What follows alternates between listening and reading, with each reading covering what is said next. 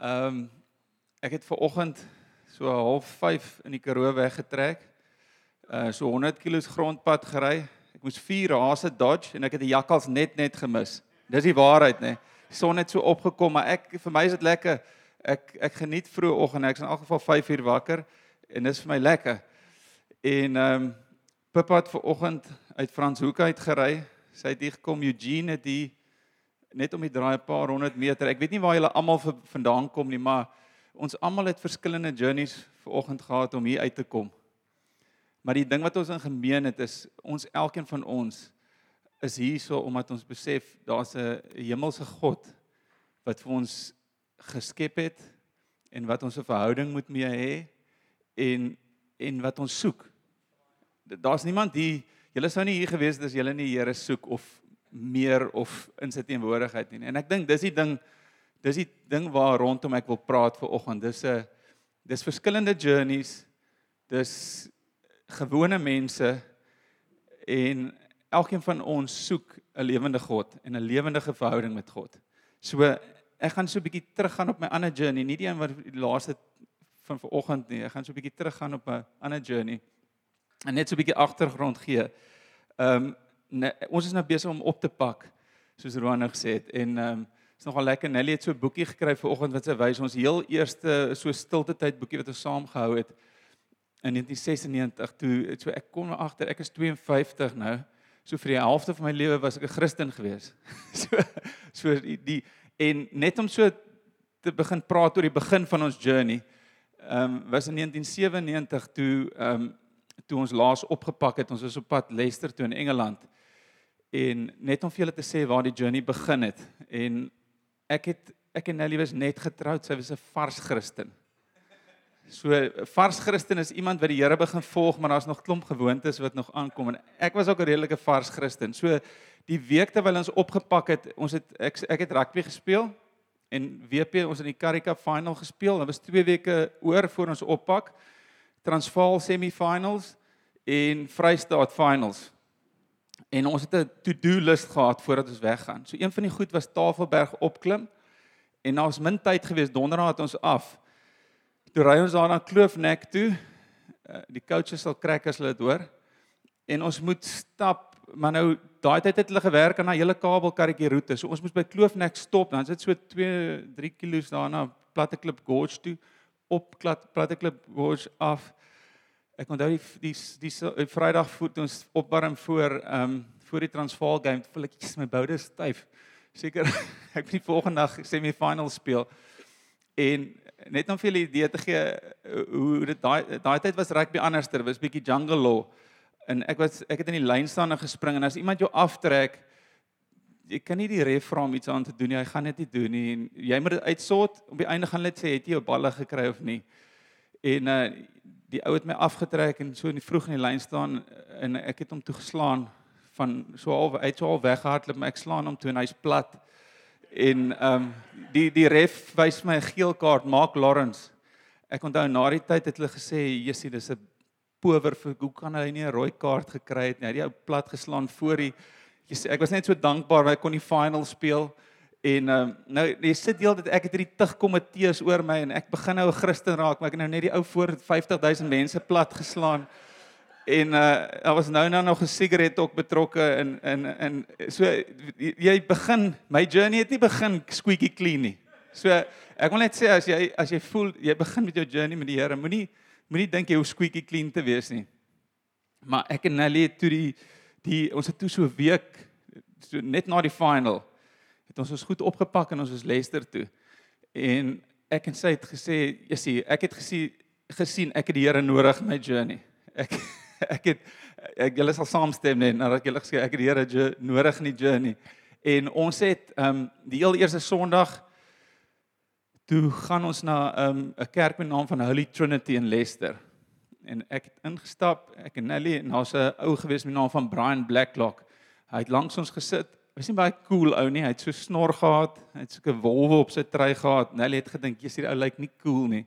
En ehm um, hy het ons dadelik gegroet en uh het gesê, "Yes, you guys must be from overseas." Hy sê, "Ja, hy sê, hoe, hoe weet ek? Ek sê hy is 'n bietjie breiner as die gewone Engelsman." En ek sê hy vra toe wat doen ons hier en ek sê ek speel rugby vir die Leicester Tigers. Hy sê maar kom vir lunch. Nelly gaan so ek sê ons ons sien jou middagete man. Want ehm um, ek sê vir ons het niks beter om te doen nie man. Kom ons gaan eet by die man middagete. En hy was toe 'n navigator wat 'n hulle het onder studente gewerk en hy het voltydse evangelist, 'n fantastiese ou. Hy en sy vrou Kath het ons toe gedisciple wat ons nie geweet het nie. Maar ons weet dit nou as ek terugkyk. Ehm um, ek het vir hom gesê vroeg, nee, ek kan nie ek kan nie lekker in hierdie meeting sit die hele tyd. Kom ons gaan jolle golfie dan het ons lekker 4 uur om te gesels. En ek onthou haar reën het onder die boom maar sê ek Jesus maar hoe hoor mens God se stem? Flip ek bid maar ek hoor nie. So klomp sulke sulke journeys is wat begin het. En ehm um, ehm um, maar ek dink die een ding wat wat belangrik is is ek en hulle het daai tyd besluit ons gaan die Here se stem as ons hom hoor gaan ons hom volg.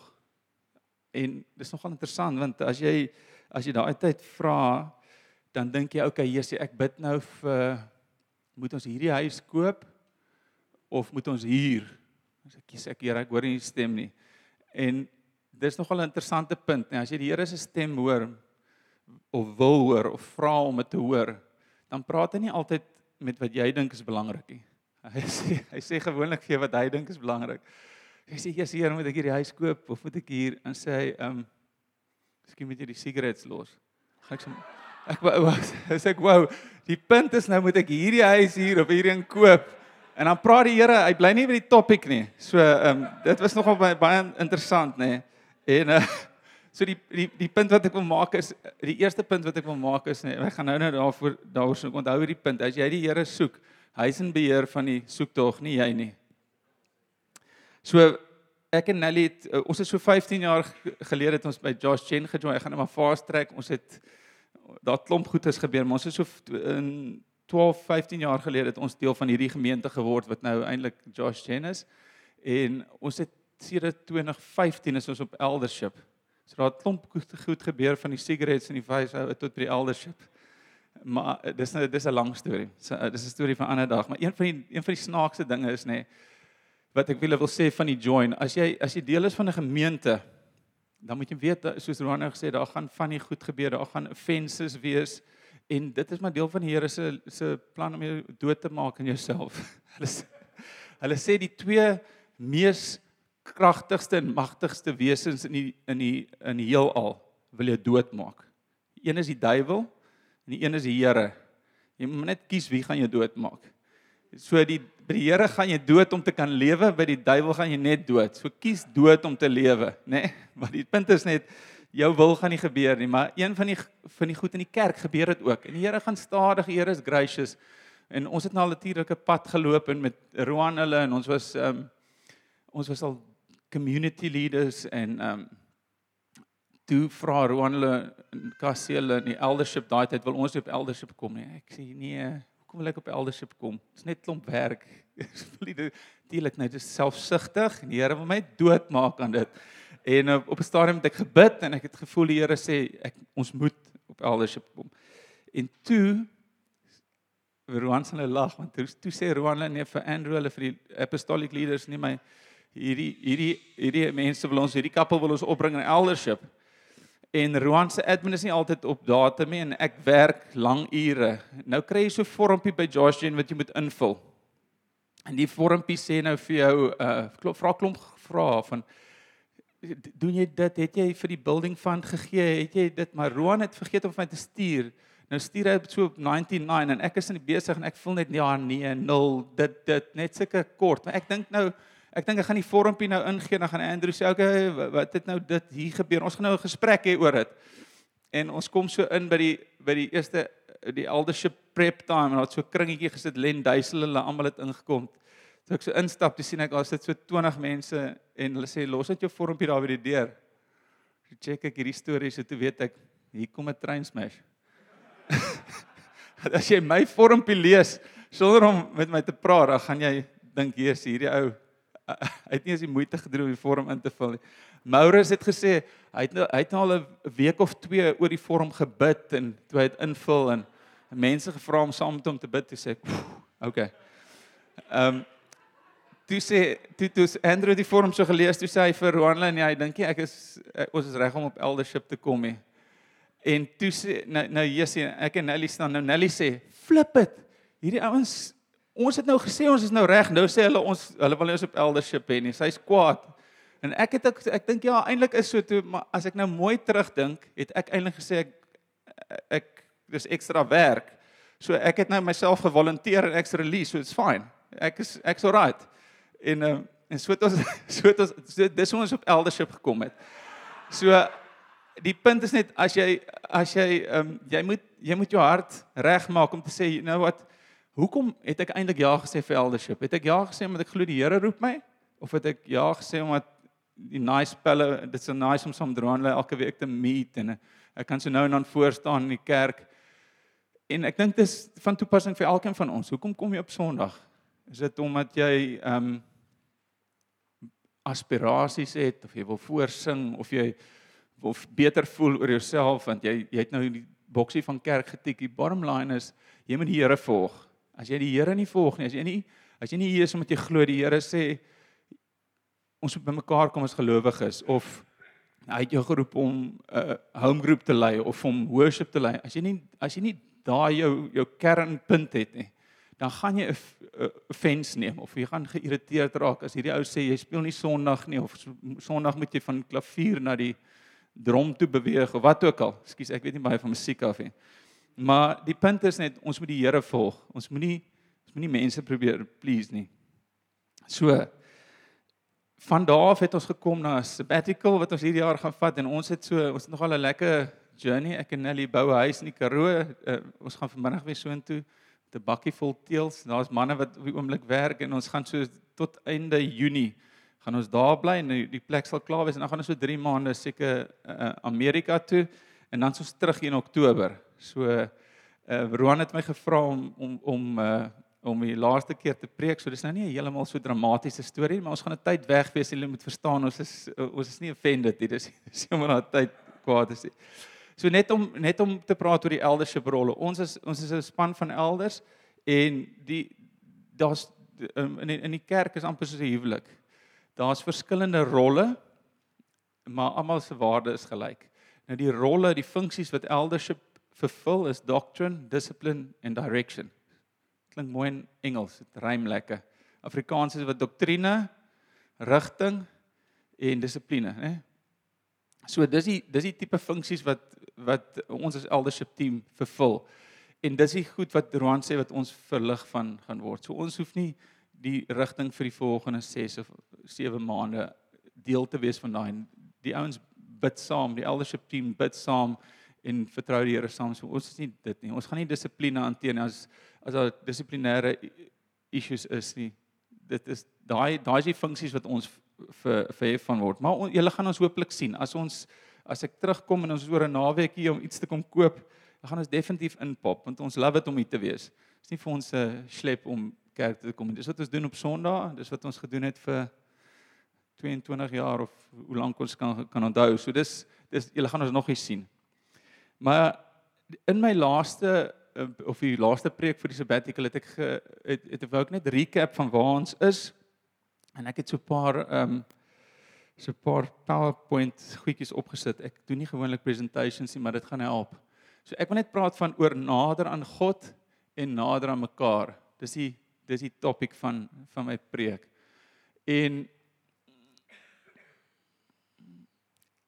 ek wil net so 'n bietjie teruggaan van waar ons ehm um, waar ons vir julle moet maar kyk, julle moet maar switch as julle sien ek is naby die topik wat julle van praat net daar agter. Ek het nie 'n remote om daai ding te verander nie. Maar um, ons het gepraat oor die verlede jaar het ons gepraat oor baie oor community, saam eet aan God se tafel, verhoudinge met mekaar en dit was that was a big part of of what we spoke about last year we spoke about community getting into one another's lives finding God in each other. And, and that's the way we do discipling in Josh We don't, you don't go on a course to learn, um, to learn how to be a good husband and a good wife and have a good marriage. Yes, there are courses every now and then, but it happens when you join in a community and Grant and Catherine sits in the community with us and Grant tells me, "Fritz, you can't talk to your wife like that. That's just like rude." That's how we disciple one another. But it happens in real relationships, around tables, in um, in real relationships. That's what Andrew preached about. No random citizen. It's not like, hey, citizen 23, your marriage needs correction. Go on course number four. It Doesn't work like that. We've got real relationships, and we try and do real uh, community. And, and we spoke about the uh, the body and parts belonging to it. And that's where that's where we've been journeying um, together as a church. And one of the important things of a body is to, to belong to a body, you need to be connected to the head. And obviously, Jesus is the, is the head. And he's the center of everything that we, that we do around here. We, as I said in the start, we've got that in common, is that we, we belong to the same Father. It doesn't matter what our journey is in getting here, we all belong to the same Heavenly Father who created us, who's restoring us, who's going to restore everything, and we need to be in relationship with Him. Okay, next slide. Nou die vraag is, hoe soek ek God? Want dit is nogal belangrik, nê, nee? want ek ek sit en dink ek met myself, Jesus, ons kom oor 7 maande terug. Ek weet hoe belangrik was hierdie gemeente en hierdie journey vir ons om om te weet wie ons is in die Here. En hoe gaan ek oor 6 of 7 maande lyk as ons nie dit het nie, nê? So dis 'n dis 'n pressure call op my. Ek en Nelly. So ons Nelly het het planne, sy gaan 'n dagstukkie boek skryf. Ek het hierdie droom ek wil 'n Karoo huis bou, net klip en ons gaan nog baie hooplik manne events daar hê. Maar jy moet net klip sien en dak en daar's 'n swembadjie wat ons kan swem en mense doop. En ehm um, Nelly het 'n Nelly het 'n droom, sy wil 'n dagstukkie boek skryf wat sy vir ons kinders wil los. So sy gaan boek skryf, ek gaan ek gaan bou en paadjies maak. Maar die vraag is, na hierdie 7 maande, nadat ons ons drome gekry het en ek ek weet die Here bless dit, hoe gaan ons verhouding met die Here wees? As ons terugkom in Oktober, hoe gaan ons ook wees en hoe gaan julle ook wees? En die ding is, hoe gaan ons God soek? Want as ons nie God aanhou soek aktief dan gaan ons of ons of julle gaan gaan agter wees. En ek het net so nou die dag toe toe toe, toe ry ek toe dag ek Jessie Here ek ehm um, hoe soek ek en ek gaan terug na die maniere wat ek Here gevind het. En eerste een is ehm um, Jeremia Jeremia 29 vers 13 wat 'n wat wat 'n klou gee. Ek dink ons het ver oggend genoem die prayer meeting. And it's God saying en julle sal my soek en my vind as julle na my vra met julle hele hart. Ek dink dis die eerste ding. As ons God soek, moet ons vra na hom met ons hele hart, né? En ek dink die die die eerste stap wat ek nou nou genoem het is juis nie in beheer nie. As ek die Here soek, dan soek ek sy wil vir my lewe. Nie en dit en dit is ek noem dit wanneer so eie aan ek. Ek wil eintlik sê Here, hier's my pad wat ek gekies het. Wil U nie net asseblief al u momentum agter dit aangooi nie? Dan gaan dit 'n fantastiese projek wees. Dis dis hoe ek van nature die Here soek. Maar ek het geleer die Here sê hy het vir ons 'n pad uitgelê en sy koninkryk is wat ons moet soek. En en ons moet as ons met ons hele hart daarna vra, dan beteken dit ek sê okay Here, eh, eh, my plan is nie plan A nie, ek wil u plan volg. My plan is ek ek sien nie meer op die kaarte nie. Ehm um, want as jy 'n koninkryk bou binne in 'n koninkryk, dan dan noem mense dit rebellie. So as ek as ek in Suid-Afrika 'n volksstaat begin en ek sê ek bou my eie weer, mense noem dit rebellie. Jy gaan in die tronk, jy gaan die Here is dieselfde. Hy gaan nie binne in sy koninkryk waar ons inkom toelaat dat elkeen sy eie klein koninkrykie bou nie. So die heel eerste les wat ek gekry het om die Here te soek, is soek hom met met jou hele hart want hy's nie want jy's nie in beheer nie en dit beteken soek sy planne nie jou planne noodwendig nie. Hy's die kop soos die die analogie wat ons van die liggaam gebruik het. Hy's die kop hy's die hoof. Ons ons gehoorsaam hom as 'n as 'n lidmaat of 'n ledemaat nie meer luister vir die hoof nie dan beteken dit die ou 'n strook gehad of iets is fout. Dis nie gesond nie. Die ander ding die die ander ding wat wat hierdie imply en is iets wat wat ek geleer het is as jy die Here wil wil soek en hom wil hoor, dan moet jy dan moet jy dan jy moet kommunikasie van hom ontvang. En dit beteken jy moet tyd met die Here in sy woord spandeer. Jy moet tyd maak om die Bybel te lees en met ander gelowiges bymekaar te kom, te bid na die Here, te kommunikasie te jy moet tyd maak want anders gaan jy nie hom hoor nie. Ons kon nie ons lewens het verander omdat ons die Here gehoor het. So jy moet tyd maak vir dit. Maar as jy die Here hoor en jy volg hom net soos 'n resep, dan is dit eintlik dit dis dis soos as ons as Christene net die nie die Here ken en ons lewe beter lewens as die wêreld daar buite, dan is ons eintlik maar net meer gedissiplineerde mense. Want ons volg die reëls beter as die ander ons wat nie die reëls volg nie. En ek dink dis vir my eh, ver, vergelykbaar met 'n verhouding. As ek en Nelly het 'n 'n verhouding. Ons moet aan dit werk. Ons is lief vir mekaar. Daar's 'n journey, daar's baie momentum al in hierdie verhouding, maar ons moet aan dit werk. En die rede hoekom ek haar wil ehm um, gelukkig maak en gelukkig hou as my vrou is omdat ek lief is vir haar. Ek jy hoef nie vir my te sê jy sien ek moet daai rise 3 keer 'n week moet ek met my vrou tyd spandeer nie. Ehm um, anders gaan ons verhouding swakker gaan. Dit jy hoef dit nie vir my te sê nie. Dis 'n prioriteit vir my. En as jy die Here nie as 'n persoon ontmoet nie en jy wil hom volg, dan gaan jy heeltyd sukkel want jy jy sukkel om op te hou rook of op te hou drink want jy sien die reël is die reël is taaf en is iets wat vir jou belangrik is. En ons moet die persoon ons moet die persoon kry. En ek dink die, volgende stap wat ek wil sê hoe om die persoon te kry. As jy net daai volgende versie Johannes 14 vers 21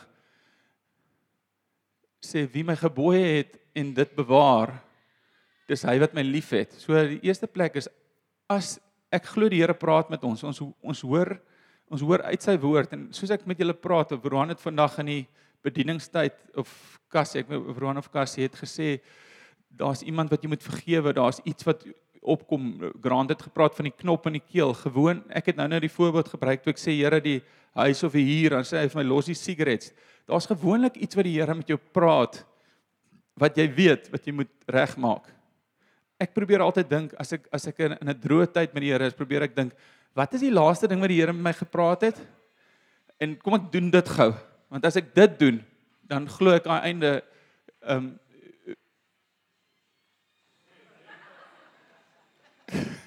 Sorry. Lekker tune. as jy die Here se gebooie onthou dan bewys dit daar's 'n liefde. Jy maak 'n ernstige met hom, né?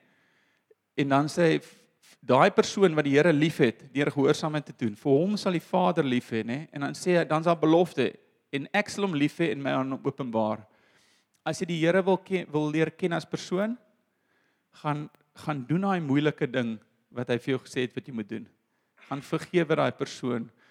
Gaan verander dit wat jy weet daai blokkades met jou met die Here en as jy dit doen, gaan jy die Here leer ken op 'n nuwe manier. En jy gaan sien die die goed wat vir jou probleem was, die die goed wat vir my 'n probleem was om te sê is Jesus, ek wil nie op eldership kom nie want ek moet klomp verantwoordelikhede bykry. Ek is ek is eintlik nie lus nie. Ek het vier kinders van my eie. Ek wil nie nog mense bykry nie. Daai ding het nou verander na 'n liefde vir mense. Dit sê ek eers ek is lief. Dis klomp mense wat ek gemis. My lewe is ryker as gevolg van dit. Jy sien dit nie baie stadium nie. Jy sien nie dat daai sonde wat jy besig is om om aan vas te hou eintlik vir jou nie goed is nie. En na die tyd as dit weg is dan sê jy ek is so bly ek is verlos van daai ding of daai persoon wat jy moet vergewe. My lewe is anderster. Ek is gesond, ek is ligter. Vertrou die Here. Vertrou hom. Die die goed wat hy vir ons wil hê is is goed. OK. Wat s'ie goed wat ons vrug kan steel? Wat s'ie goed wat ehm um, wat kan keer dat ons in alles stap wat die Here vir ons het? Die eerste ding ehm um, is cares of this world. Ek het uh, ek het besighede en 'n groot ding wat ek moet uh, keer is dat ek heeltyd worry oor wat gaan daaraan en hoe gaan dit gebeur? En een van die van die tips wat ek geleer het is bid. Klink eenvoudig, maar elke keer as ek worry, as ek begin dink Jessie, gaan dit nou goed gaan dan dink ek, okay, bid. En dis nie 'n natuurlike reaksie vir my nie. my natuurlike reaksie is as ek iets verkeerd gaan dan begin ek dink, okay, bel daai ou, doen dit so, kry daai, ek begin aksie oorgaan. Maar dit dit op die ou ende is dit nou natuurlik is daar goed wat jy moet doen. Maar leer om te bid oor goed wat jou pla. Want daai bekommers the cares of the world will choke the the life of God out of you, out of you.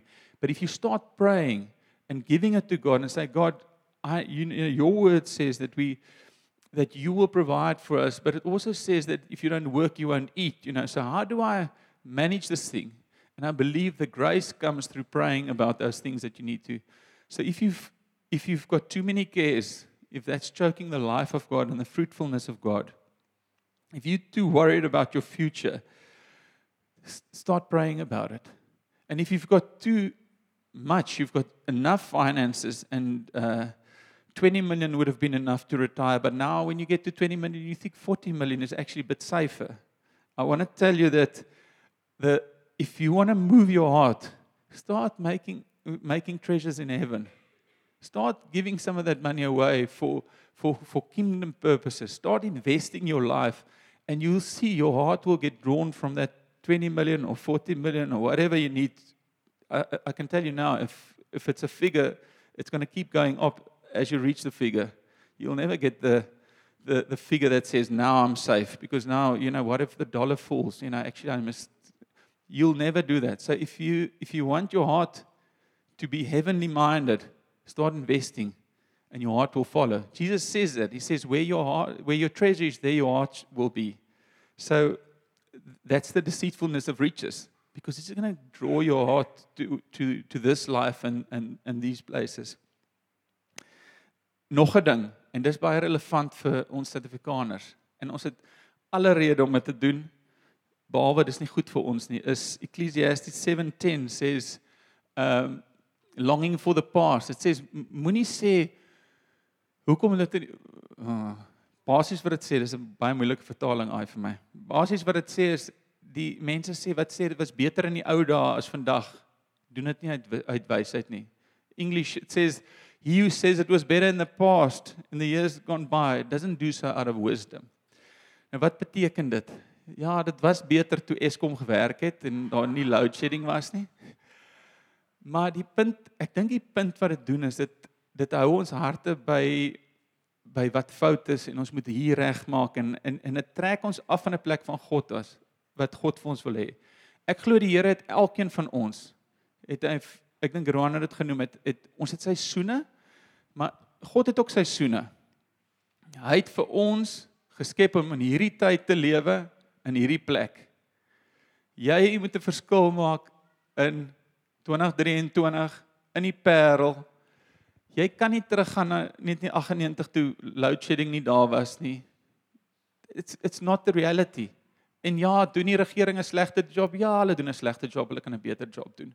Maar ons kan nie laat dit ons gemoed begin bepaal en ons toekomsvisie bepaal nie. Onthou, ons toekomsvisie is ons gaan eendag as ons die Here Jesus ken, gaan ons in 'n in 'n wêreld lewe wat perfek is. Die Here gaan dit regeer. Daar gaan nie onregverdigheid wees nie. Daar gaan nie lawsuits wees nie. Daar gaan nie siektes wees nie. Daar gaan nie ouderdom wees nie. Ons gaan vir ewig lewe. Dis waartoe ons gaan. Dis ons dis ons hoop. Daai ding moet ons aanmoedig. Dit moet ons spur. En as ek heeltyd hier sit en sê ja, ja, jy's kom of kyk hoe lyk die pad. Kyk hoe lyk dit. Dit trek ons af. Ek sê nie ons moet oblivious wees nie. Ja, as jy iets aan kan doen waar al mens werk af voor, maar die res van ons aanvaar die tyd wat die Here jou ingesit het. Ek dink een van die goed as ouers wat wat ons gedink het is jy dink jou kinders en dink jy oef jy sit raak al hoe moeiliker nê. Maar weet jy my pa het ook so gedink en ons het so right. En hulle pa het ook so gedink en hulle is alright. Ek glo die Here het nie foute gemaak nie. Elkeen van ons sal die genade kry om te cope met die seisoen waarin ons waar ons geplant word. En ek dink die ander rede wat dit is, die Here sê as sojourners and pilgrims, abstain from fleshly lusts which wage against your soul. So that's my scripture memory verses. Basically, it says that if you, you must live like a pilgrim. This is not our home. Don't set your heart on it. We must abstain from fleshly lust. And fleshly lust in this instance is I want security. I want my ESCOM to work. I want my roads to work, the police force to work. I want to live comfortably. Those are fleshly lusts. I want to be as comfortable as I can on earth while on my way to heaven, which is not what God called us for. He called us to do His purpose on earth. earth. And, you know, in reality, if I think about it, and that's, that's not, thus says the Lord, but I think the worse things get, the more people will seek for God. Maybe it's better for His kingdom that things go south. And maybe that's where, what we are called for. Maybe we the hope that people are going to cling to and say, Why are you guys not worried when the, the country's slowly deteriorating? Let's put it mildly. And I think that's what we need. We need a future hope. And, uh, and I hope we can, we can keep that. Ek moet begin klaarmaak, né? Nee. Okay, so wat ek wat ek dink vir ons as kerk wat baie belangrik is, is die Here praat met ons oor community en saam wees en ek dink baie keer kan ons dink sê maar ek wil bietjie van die dieper goedes van die Here hê. Wil bietjie meer weet oor dit. Wil bietjie meer weet oor dat. Onthou wat ek gesê het. Die Here praat oor wat sy blessing is nou op wat hy met ons hier praat. As hy praat oor community en saam eet, moenie dink okay maar dis nou 'n bietjie eenvoudig nie. Ek wil eintlik net as ons gaan Bybelstudie hou en Revelations oopbreek, dan voel ek dan dan kry ek meaty kos. Die meat, the protein in the food is where God is busy. That's what that's where it is. Stay with what God is saying. Remember the story of Naaman, the leper. It came to Israel, it came to I think Jeremiah and he said he he needs to be healed from leprosy. And Jeremiah said to him, Go wash seven times. He didn't even see him. He sent his servant out. He said, Go wash seven, side in, seven times in the Jordan. And he was furious. He said, We've got cleaner rivers where I come from, the Syrians. He said, Now you want me to go wash in your dirty river. What's that going to? And he was furious. And then his servant said to him, If the prophet had told you difficult things to do, would you have done it? How much more should you just not do an easy thing? And I think for us as a, as a congregation, sometimes we think, yeah, you know, community, we must get together and eat together. It's like such a basic thing. I want to say to you, if God had told you a more difficult thing to do, you would have done it. So how much more just do the, the easy thing? And I think there's, there's a blessing of God in, in our togetherness over the next period. And, and, and the pictures Ruan used of the body working together to see God's kingdom come. So, um, those are my tips. While we drive to the Karoo, I'm going to think, what has God been speaking to us? And we're going to do that. I pray that while you guys are together here, you're going to think, what is God speaking to us? And, and as a church, obviously, He speaks to the leaders, and the leaders convey that, that direction, and that we will follow as one body together and, and see how God, God's kingdom comes through the simple things that we are obedient in. And I think at this stage, just getting to know one another, getting real relationships, talking, speaking into each other's name, putting the lonely into families, that's what he's been speaking. And, and I believe if we both follow in what God is saying, both us and you guys while you're here, I believe we'll see God's blessing and his presence in our midst. And then I'd just like to pray for you guys. And, and we. Um, yeah, we're definitely going to be praying a lot for you guys, and I pray that you guys will pray for us as well. A lot. Thank Cassie. I know, I know Cassie well. So yeah, we, Lord, we just want to. I just want to say thank you very much for your love and and the relationships you've given, Lord. And it's it's it's almost a bit of a foretaste of of what it's going to be like in heaven, Lord, where where it's going to be like one happy family, where we know we can see the fingerprints, this presence, the spirit of God in our neighbor where everyone loves his neighbor like himself, where, where, where people put, one and, put the other one first, and we all glorify in our Heavenly Father that paid the ultimate price to see us in His kingdom. And Lord, I pray that um, that, that vision of, of, of your love for us and, and the way that you've made a, a way for us, in, despite our inabilities, despite our shortcomings, despite our oh Lord, various things that you remain loving, you remain patient, you remain kind. Lord, you, you've, you've paid the ultimate price to see us come into your kingdom. And and Lord, you've clothed us. You've covered all those ina- inadequacies. And Lord, that we will see that and that we will just be obedient and that we'll trust in your in your um yeah, your omnipotence, your ability to to know how your kingdom works. And Lord, that we will, as we as we follow you, that we will experience your presence more and more, that you will become so so real to us, more real than any challenges we've got, Lord, and that um, truly that we will live as pilgrims and that the, the love of God will be visible in our midst. I pray, I pray a blessing over us in Jesus' name. Amen. Thanks Fritz. Uh wonder of ons